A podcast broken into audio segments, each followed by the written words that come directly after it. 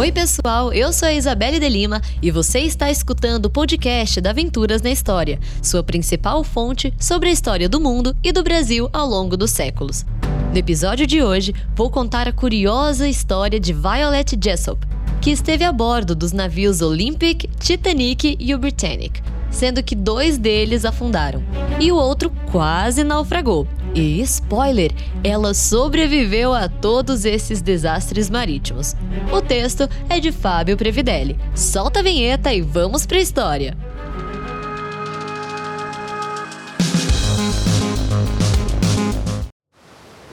Era por volta das 11h40 da noite do dia 14 de abril de 1912, quando o lendário RMS Titanic colidiu contra um iceberg em sua viagem inaugural, que saiu do porto de Southampton, na Inglaterra, e tinha como destino Nova York, nos Estados Unidos. O maior transatlântico da época só naufragou 2 horas e 40 minutos depois, às 2h20 da manhã da segunda-feira de 15 de abril uma das maiores tragédias marítimas de toda a história, deixou 1.522 vítimas, segundo dados do Museu Smithsonian dos Estados Unidos. Já o britânico, o Museu Real de Greenwich, aponta que ocorreram 1.503 mortes. No entanto, o número de sobreviventes não muda. 705 pessoas se salvaram naquele fatídico dia. Uma delas, porém, já parecia predestinada a resistir. A enfermeira argentina Violet Jessop não só superou as dificuldades do Titanic, como sobreviveu a outros três desastrosos acidentes marítimos. Mas antes de continuar a história de hoje, ouça agora um breve recadinho. Você já pensou acordar e precisar caminhar no mínimo uma hora para tomar um gole de água? Essa é a realidade das famílias de Mata Grande, Sertão de Alagoas. Essa dificuldade pode ser superada com o uso de cisterna. As cisternas são reservatórios que captam, armazenam e conservam água da chuva, facilitando o acesso à água limpa. Nosso objetivo é construir 100 cisternas e transformar a vida dessas famílias. Vamos juntos? Acesse e faça sua doação em visãomundial.org.br barra sertão. Violet Jessop nasceu em 2 de outubro de 1887, em uma província no sul de Buenos Aires, perto de Bahia Blanca.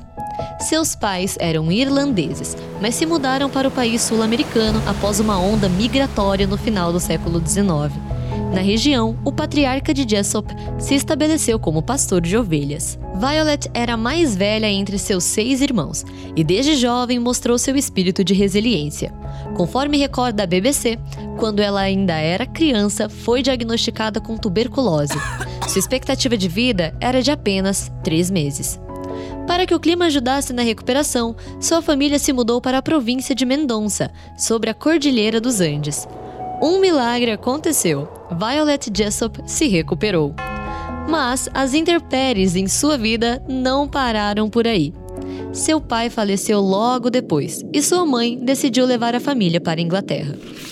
Foi no Reino Unido que a matriarca começou a trajetória da família com a vida marítima ao se tornar camareira da Royal Mail Line. Quando sua mãe adoeceu, Jessop conseguiu uma vaga similar na mesma companhia para manter a família. Ela tinha apenas 21 anos na época e muitas histórias de superação para vivenciar.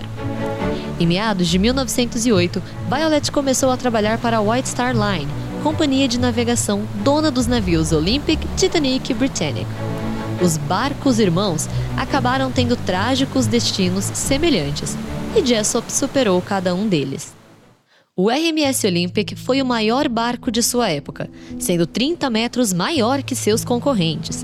Meses após sua viagem inaugural, o navio colidiu contra o cruzador HMS Rock, na costa do Reino Unido. O acidente acabou causando perfurações no casco do RMS Olympic e danos em sua hélice. Mas ninguém se feriu e o navio conseguiu voltar a Southampton.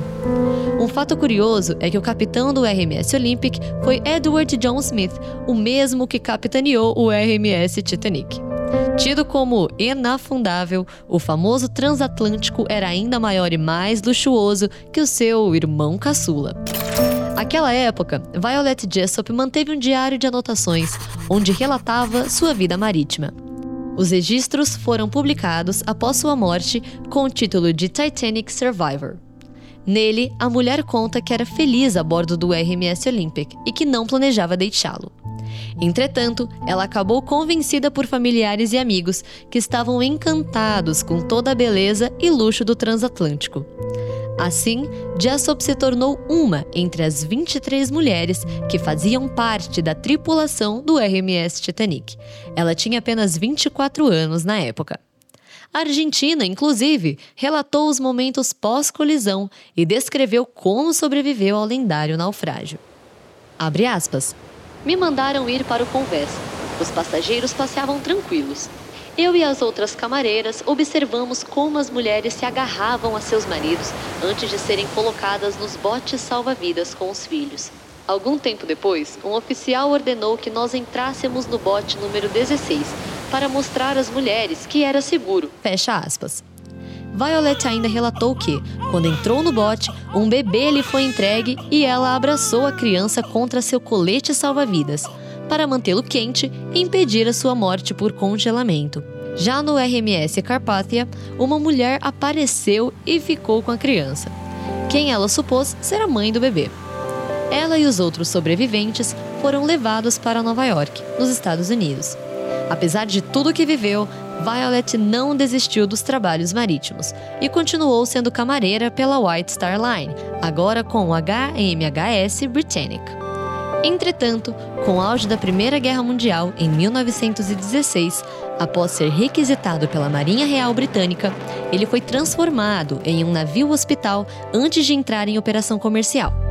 Violet acabou se alistando como enfermeira da Cruz Vermelha para fazer parte de sua tripulação.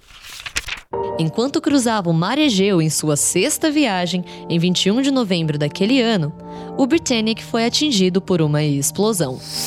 A imprensa da época relatou que o navio foi alvejado por um torpedo alemão, mas outras fontes dizem que ele teria batido em uma mina. O fato é que a embarcação afundou em menos de uma hora.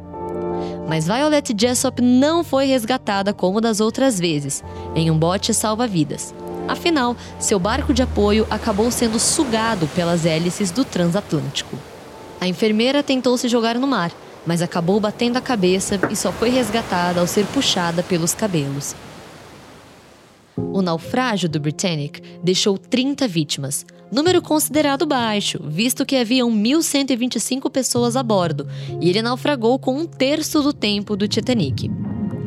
Mas está enganado quem pensa que Violet deixou a vida marítima após mais esta tragédia. Sobrevivente de dois naufrágios, ela ainda voltou ao RMS Olympic, que se tornou o único dos três irmãos a não ter seu local de descanso embaixo das águas. Em 1926, ela trocou de companhia e passou a prestar serviços para a Red Star Line e anos depois retornou à Royal Mail Line.